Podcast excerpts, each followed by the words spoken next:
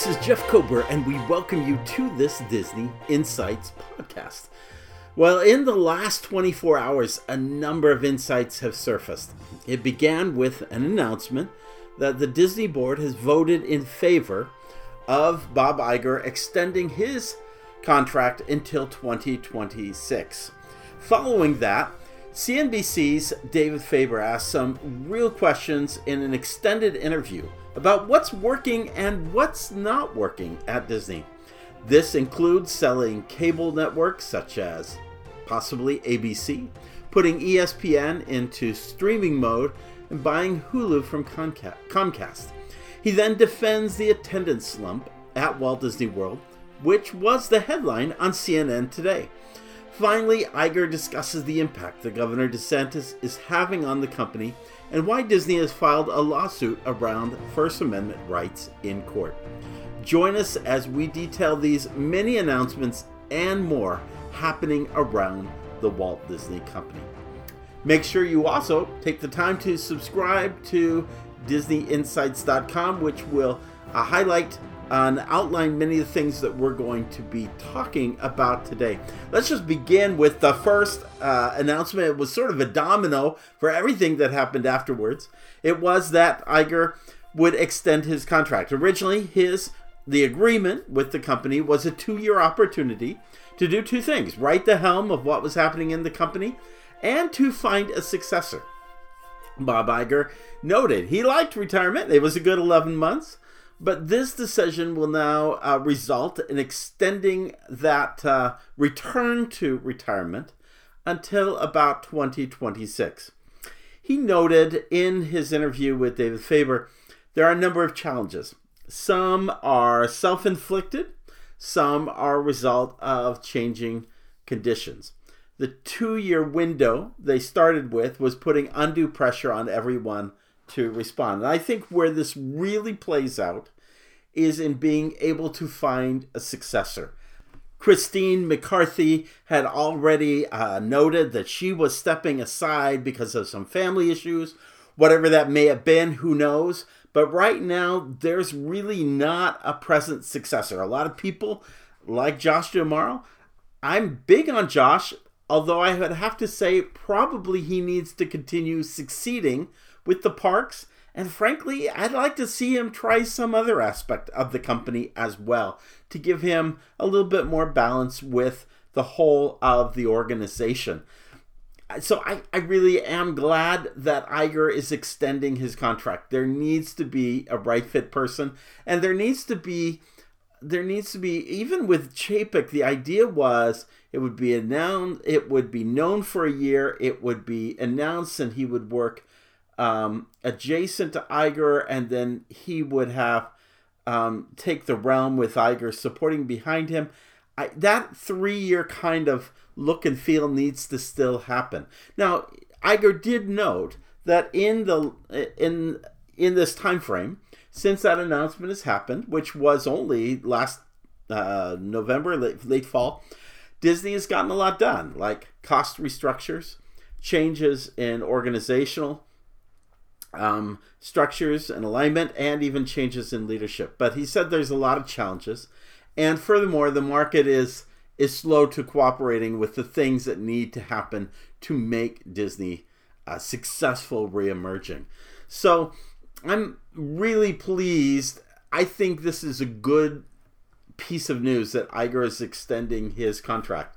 And I don't think age matters. I think he has every ability to deliver a solid um, return Disney to a more solid performance state uh, before moving on again. So, I'm really happy to see that happen. Now, what did happen is that there was in this conversation on CNBC with David Faber a lot of discussions about some media issues, also about Walt Disney World. We'll talk about those in a few minutes, but there's some very interesting things that he noted. Um, the first was Disney Iger said that Disney is going to be quote unquote expansive in its thinking about the traditional TV business, leaving the door open to a possible sale of the network or cable um, uh, um, pieces that they have. Quote, they may not be core to Disney, end of quote, Iger said. Adding the creativity that has come from those no- networks has been key for Disney. Now, in my opinion, if you step me back to, I remember being in downtown Orlando listening to the radio when it was announced that Disney was buying ABC. I really didn't see at that time it was core to Disney.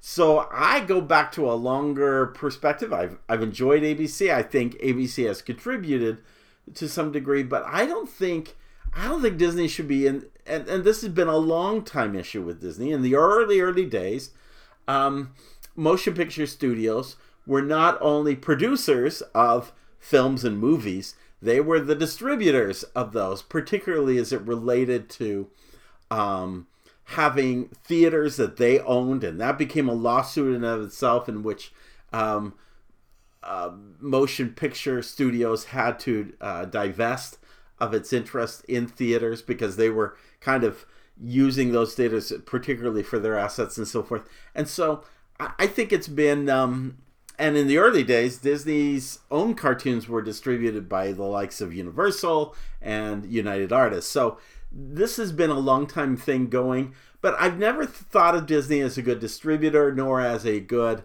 um, vehicle. Perfect. I saw them as the provider. Now I have to I have to say Disney Plus as a streaming service allows them kind of a unique format to kind of own uh, what they do with it, but but any rate, that was kind of mentioned at the outset of this inter- interviews. And uh, and by the way, cable subscriptions. When you think about um, getting a cable subscription, they're the lowest they have been since 1992. And I'm not so certain I didn't still have bunny ears on my TV back in 1992. If you know what bunny ears, if you are, if you go back to that long, but um but here's where they kind of he kind of made his one mistake in the whole interview.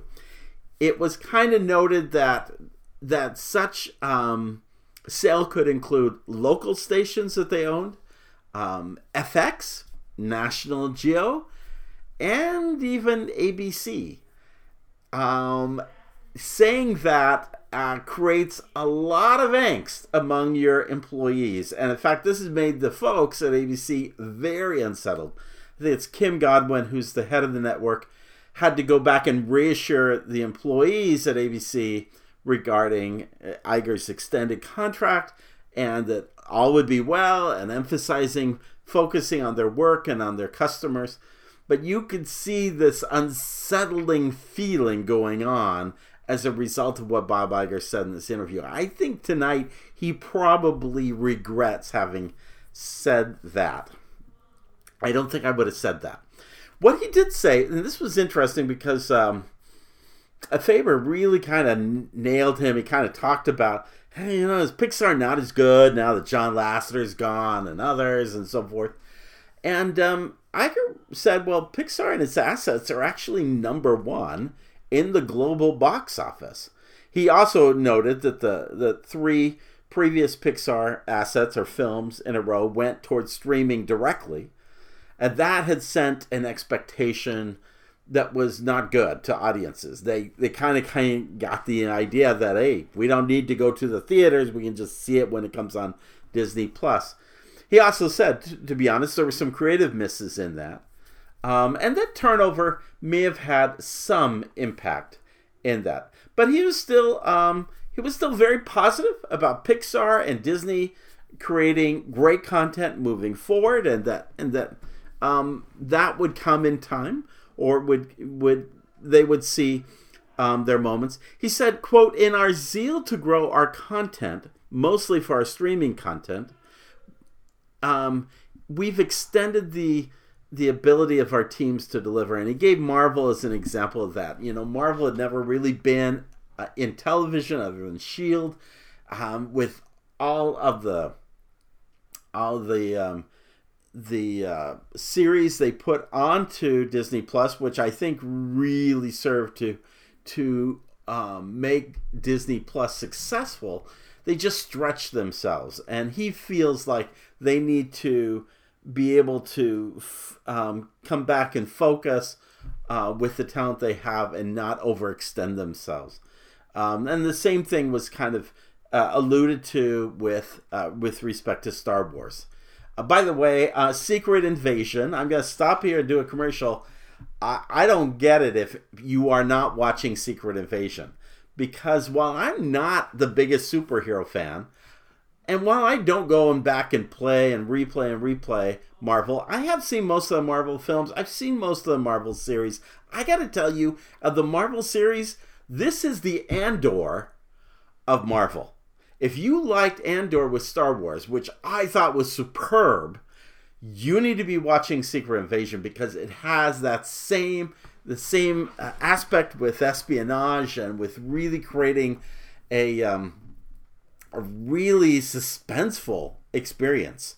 Uh, you definitely need to be getting, and I'm talking to my kids as well on this. You guys need to be watching Secret Invasion.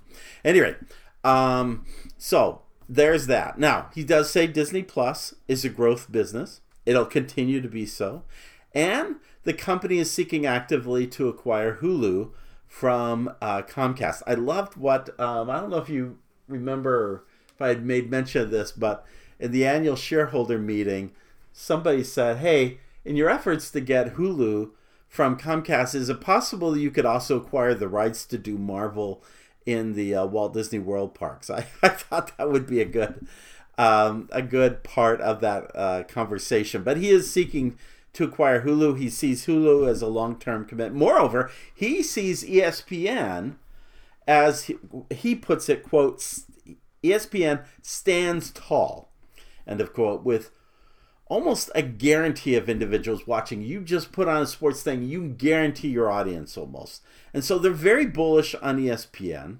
And they see themselves eventually moving to a streaming model and away from the cable model. Although he was not specifying when that would happen or the time frame would happen. He also did say that he'd be open to a strategic partner with ESPN. Um, someone else who could come to the table and bring some value or bring some asset to the experience. Um, so so ESPN is is not looking to go away. He looks to keep ESPN, but he does want to share it with someone else, and he he really wants to um, eventually get it to a streaming model. Now, at the same time, there is a writer and actor um, boycott that is going on and that is that is messy as messy gets. And he said this quote it's very disturbing to me. We've talked about disruptive forces on this business and all the challenges we're facing the recovery from covid which is ongoing and it's not completely back. This is the worst time in the world to add to that disruption Iger said I understand any labor organization's desire to work on behalf of its members to get the most compensation and to be compensated fairly based on the value that they deliver. We managed, as an industry, to negotiate a very good deal with the Directors Guild that reflects the value that the directors contribute to this great business. We want to do the same thing with the writers, and we'd like to do the same thing with the actors.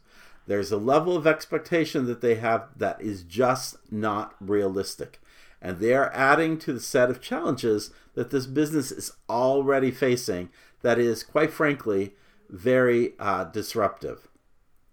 Um, so that's um, and in fact, he goes on to say, "quote It will have a very da- very damaging effect on the whole business, and unfortunately, there's huge collateral damage in the industry to people who are supportive services, and I could go on and on. It will affect the economy of different regions, even because of the sheer size of the business. It's a shame. It's really a shame. So I think he I think he spoke um, quite clearly on his view of what's happening in terms of this writer and actor boycott. Now, he also got grilled considerably about the attendance slumps at Walt Disney World. And in fact, um, there have been some articles that have been out there about how low the attendance was on the 4th of July uh, compared to last year and so forth. Um, he, um, I think there's an important a couple of things to be said for this. First of all, I was at Disneyland in 2018 on the 4th of July, and attendance was very low. I anticipate when I get out to Disneyland the next couple of days that attendance will also be low, and it has been said that. There's a couple of things happening. One of which is how they have been working the uh, annual pass holder numbers and which pass holder levels are allowed to get in the parks at certain times of the years. That certainly affected the attendance back in 2018 at Disneyland. Clearly, anybody who's been outside in Florida also knows that the heat is oppressive. There has been a slump in the in the number of people wanting to come out during the summer months because they've come to realize the heat and humidity. And by the way, this was this was the only time you could get kids out of school, drive down here and and do a week long vacation, which was the model 30, 40, um, 50 years ago. But the model now is not driving down, which is usually two or three you know, days each way. Um, and it's and it's not the model because people can get on an airline, be here within two to three hours, and be able to do a long weekend and then and then leave. This has been a model that has been just coming and taking its place. So, am I surprised that the numbers are down? No, I said this a number of months ago, and I've seen it play out as I've been in the parks. Was in, um, I was in uh, Disney's Animal Kingdom uh, just the end of last week, and um, and then a few days before that was at Disney's Hollywood Studios, and this evening I was over at uh, uh, Port Orleans Riverside. I can tell you from the moment I pulled into the parking lot and saw the number of people parking there to the number of people waiting at the bus station to the number of people particularly in boat rides and in the and the main um, food hall, huge low levels of attendance. And I'm there all the time because my kid loves to go see the horse carriage driving in and out. And so we have been there all times of years, and it is down. It is down even from a year ago. He speaks of this. First of all, on the big picture, he says, look, investments over the years, like Shanghai Disney, have been paying off. In fact, they are supporting the company in major ways with with some of the soft traffic into the movie theaters. Um, he um, uh, noted that um, Florida had opened earlier than other states for travel um, out of COVID. And so, right now, which meant that there were a lot more people last year coming to Walt Disney World, um, and that those numbers have come down, and and that there's more competition now for where people can go. Probably cooler places. Although if you look at the weather map, you wonder if anything's cool. He did note that tracking um, hotel tax revenue, the counties are um, the counties uh, across the state of Florida are down, and competitors are across the board discounting. I, I'm I am happy to say that the CNN article um, noted that was not just Walt Disney World, but also Universal that was in a slump. Uh, they noted a couple of um, of uh, groups such as Mouse Savers and Touring Plans. Touring Plans showed some numbers.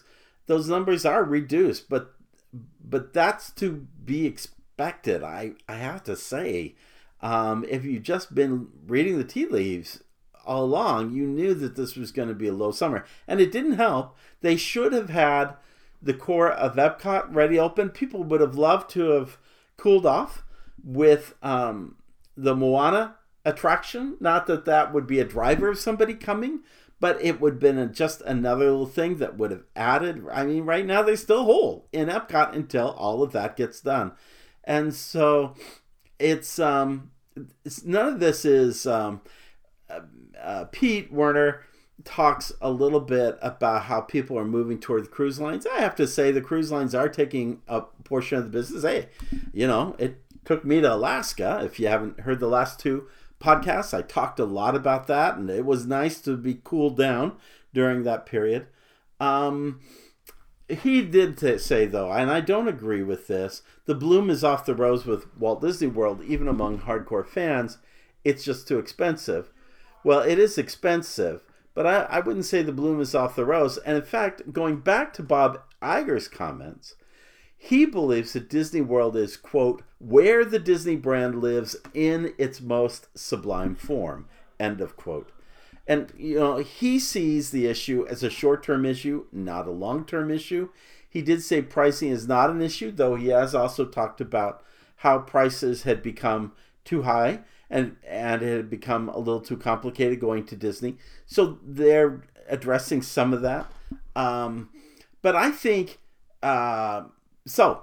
If yeah, attendance is down. There's no question. I'm just surprised that it became a headline article for CNN because it's like, uh, again, you could anybody in this business could see that those numbers were going to be down this summer, and uh, we'll see what happens as it goes. Uh, right now, from what I sense, fall traffic will also be down, and possibly spring traffic will be down. It is not helping that Disney does not have major attractions coming in in the months to come. They he did note that Star Wars Galaxy's Edge was a positive investment to the parks and resorts, but in my view, they need much much more. Not just um, Tiana's Bayou Adventure coming in. They need a lot more um, on the table, on its way coming in. Now, what he did say, but he did say a couple of things also about Walt Disney World. First, he was asked about the neo Nazi demonstration a couple of months ago, which, if you're not familiar with Disney, there are there is um, one, two, one, two, three, four, five, six entrances into Walt Disney World. Most of those are freeway like entrances. There's only one that is. Um, did I count that one, two, three, four, five, six? Yeah. Um, there is one that comes off of 535 and goes directly in um, to toward Disney Springs, but it's still another half mile before you reach Disney Springs. Goes through Hotel Boulevard, where some third-party hotels are in the Lake Buena Vista area, Lake Buena Vista district. Um, that's where people go to protest. They're not anywhere near a park. If you're not aware, they're never near a park. They are just on the outskirts, and a f- small fraction of people actually go to the parks via that road um, every day. Notwithstanding, I happened to go by it. I thought it was awful. He said, quote, it was horrifying, quite frankly, and it's concerning to me that anyone would encourage a level of intolerance or even hate that frankly could even become dangerous action. End of quote. Now, when he says, when Iger says anyone would encourage, who is anyone? Well, he was also asked about Governor DeSantis. Now, there was a couple of things he noted about that, which was interesting. First off, he said he did not think that DeSantis's words were what was bringing down the attendance at Walt Disney World. He did not see that as the problem. But he did say that the attacks on Disney were preposterous and inaccurate. And in fact, the governor has been aligning Disney with sexualized content for children, which, again, he says is preposterous and inaccurate. He says the company was within its right, um, though maybe not handled well, to give its opinion on a particular matter, um, on a particular political issue. Um, and for that reason, the lawsuit seeks to address their First Amendment rights. The company, he said, does not want to draw itself into any culture wars. But again, you know, this idea of Nazis standing in front of the park, the idea that the governor is continually making these kinds of statements belittling Disney is is not in the least bit helpful for anything that goes on to, to improve the economy or to improve um, the guest experience for those intending to come to Florida. Well, that's kind of a picture of what's been said and what's been talked about over the last 24 hours. I wanted to give you those um, insights as we talked about the different points and let you know that um, that's what we do. We keep providing Disney insights on what is happening um, to the park experience, not only at Walt Disney World, but throughout the uh, the entire Disney experience. That is going to bring us next to Disneyland, and we look forward to providing you some podcasts in the next week or so from the Disneyland Resort. We're excited about that. And so stay tuned. Make sure that you are subscribed to this podcast. And uh, make sure that um, you check out DisneyInsights.com. Again, thank you for joining us. In the words of Sindbad's storybook voyage, always follow the compass of your heart. Have a great day. We'll see you real soon.